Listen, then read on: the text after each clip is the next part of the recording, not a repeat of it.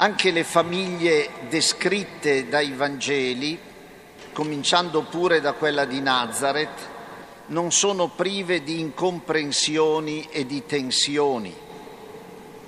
Questa annotazione, al di là di tutto, rende i racconti evangelici veritieri e credibili.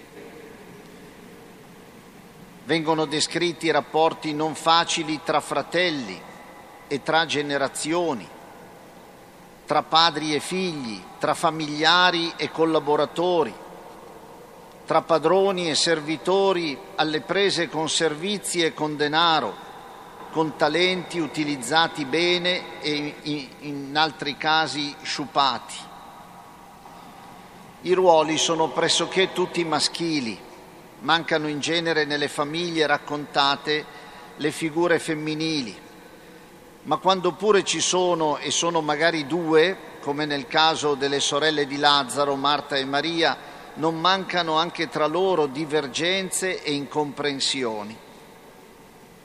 Veramente la famiglia, come la comunità cristiana, è un cantiere permanente dove occorre cercare e ristabilire senza fine i giusti equilibri tra lamentele e attese, tra rotture e riconciliazioni, tra rigorismo e lassismo, chi è troppo severo e chi non lo è affatto. Entriamo dunque discretamente in questa casa. È una casa che non ha nomi, che non ha neanche località, che non ha età e che non ha motivazioni. Quindi potrebbe essere una casa qualsiasi, la nostra casa, dove c'è un'aria pesante. Un figlio, il figlio più piccolo, il minore, che risulta insofferente alle regole e alla vita di casa, vuole la sua parte di denaro e lascia il padre e il fratello presumendo di gestirsi meglio altrove e da solo. Partire è un po' come morire, si diceva un tempo in forma poetica. Ma quando quel figlio ritorna, il padre lo confesserà sinceramente, questo mio figlio era morto ed è tornato in vita. Il padre lascia che questo figlio parta, se ne vada. Il fratello è assente, non tenta di fermarlo, sembra indifferente e la casa così si fa vuota. Amare qualcuno comporta anche lasciargli la sua libertà responsabile. Resta comunque il dolore e la porta sempre aperta, come la speranza di un ripensamento. Questo voler sciogliere i legami sembra una condizione necessaria per appropriarsi della vita conta quello che soddisfa, il poter fare e poter anche sbagliare da soli. Anche a Dio, che pure è Padre, molti figli hanno detto dammi la mia parte, dammi la mia vita, penserò io a me stesso. E parallelamente in questa domenica troviamo anche il brano del profeta Osea, un brano che non è facile da comprendere se non si conosce la storia di questo profeta, diversi secoli, sette, sei secoli prima di Cristo. Il Signore aveva chiesto un'azione profetica straordinaria a Osea, di prendere una prostituta e di sposarla, di portarla a casa, di stare con lei e di avere figli insieme. E hanno tre figli, ma questa donna che rappresenta il popolo di Dio, il simbolismo è l'alleanza nuziale tra Dio e il suo popolo, questo popolo che vive di idolatria, di prostituzione sacra. Questa donna continua a cercare i suoi amanti, come il brano ci fa capire. Si ripropone di andarsene da quella casa e dire ancora seguirò i miei amanti che che mi danno soddisfazione, mi danno il pane, l'acqua, la lana, il lino, l'olio, le bevande.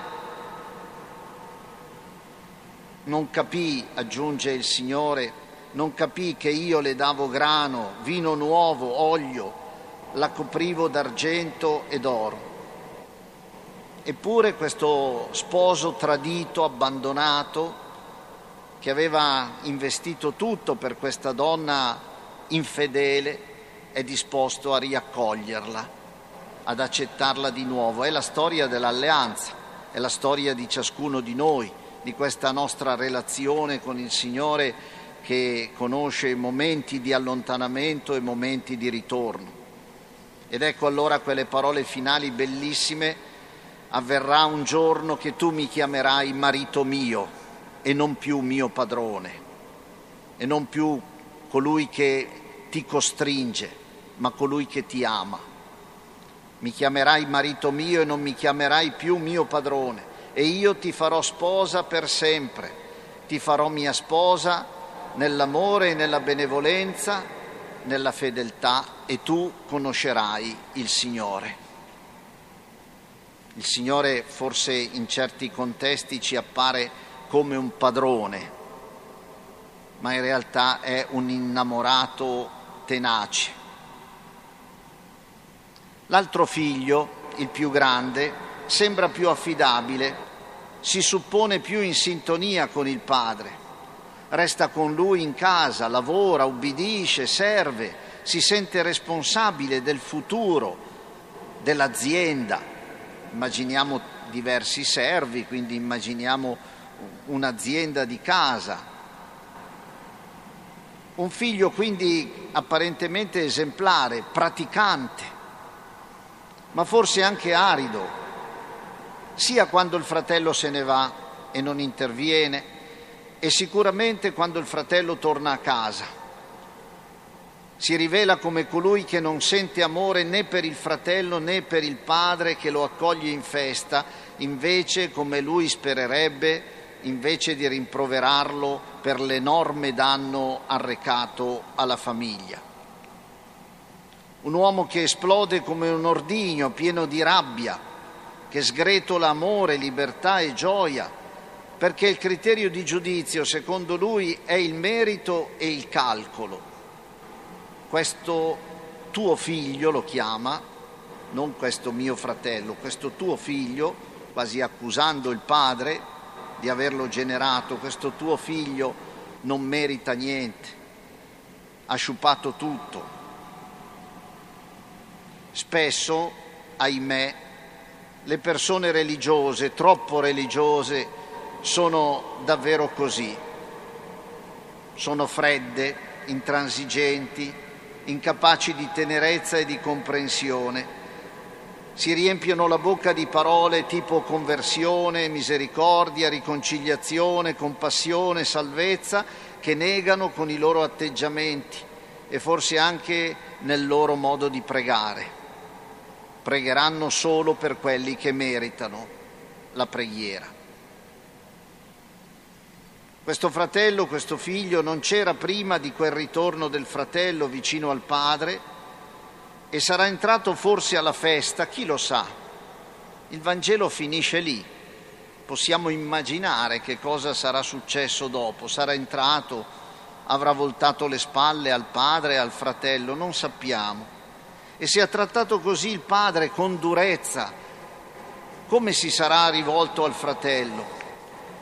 Il silenzio del Vangelo fa da specchio a certe nostre simili reazioni, da cui speriamo successivamente di avere preso le distanze, di esserci pentiti, di aver parlato, di aver pensato, di aver agito così. Il padre la parabola viene chiamata di solito del figlio al prodigo, prodigo nel senso che ha sperperato tutto, ma in realtà è la parabola più giustamente del padre misericordioso. Il padre nel quale Gesù ci presenta il volto di Dio, il padre comprende lo sfogo dell'uno e dell'altro figlio che ce l'hanno con lui. Il Padre attende ed esce a invitare, a pregare, il fratello maggiore di venire in casa, di partecipare alla festa. Il padre progetta ancora e sempre un legame personale e sincero che non si turba né si scandalizza, ma festeggia e provoca la risurrezione. In fondo celebra questo ritorno. Dicevo che appunto questo capitolo 15 è un capitolo centrale nel Vangelo di Luca, è il capitolo del recupero, recuperare la moneta, recuperare la pecora perduta, recuperare il figlio, ritrovare il figlio.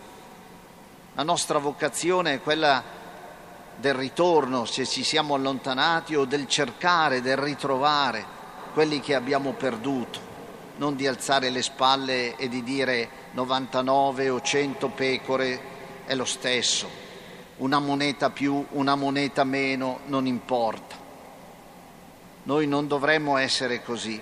Bisogna festeggiare e provocare il ritrovamento, la risurrezione.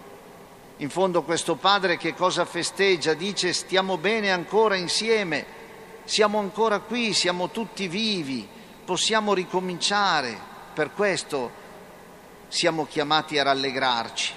Che cosa può avere più valore della vita e dei legami ritrovati? Che cosa può stare al di sopra di questo nostro essere figli e fratelli, dell'essere padre e madre, come in fondo è questo padre che manca di una figura femminile al fianco? Ed è appunto quella figura divina che mette insieme la parte maschile e femminile, la forza e la tenerezza di un padre e di una madre. La fuga dal padre o dalla casa è in fondo sempre la fuga da se stessi e il ritorno non è solo perché si ha bisogno. In origine questo ritorno è dettato dalla convenienza. A casa di mio padre c'è da mangiare, io qui muoio di fame, dirò a mio padre trattami come un servo. È ancora un pentimento imperfetto, se vogliamo dirlo, perché il vero pentimento, il vero atteggiamento giusto, questo figlio che torna e questo figlio che non vuole entrare lo ritrova quando incontra il padre, con quei verbi, quei cinque verbi eh, che il Vangelo sottolinea gli corse in, ebbe, lo vide, ebbe compassione, gli corse incontro, gli si gettò al collo e lo baciò. Lì avviene il vero riconoscimento, non tanto della propria colpa, ma dell'amore del padre.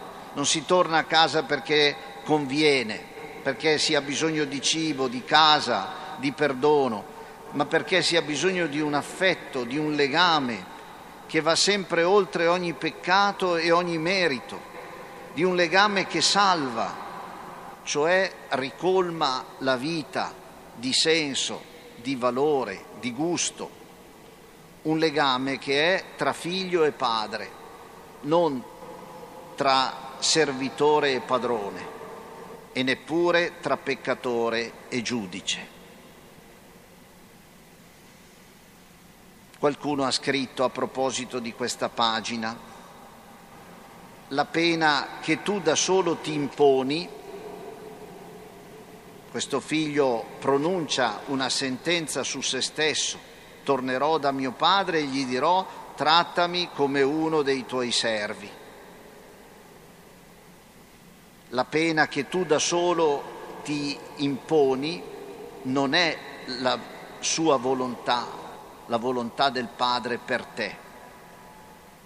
Il Padre desidera e attende il tuo ritorno a casa con infinita generosità, costanza, fiducia e amore, molto di più di quanto tu non metta dentro quel bisogno e quel desiderio.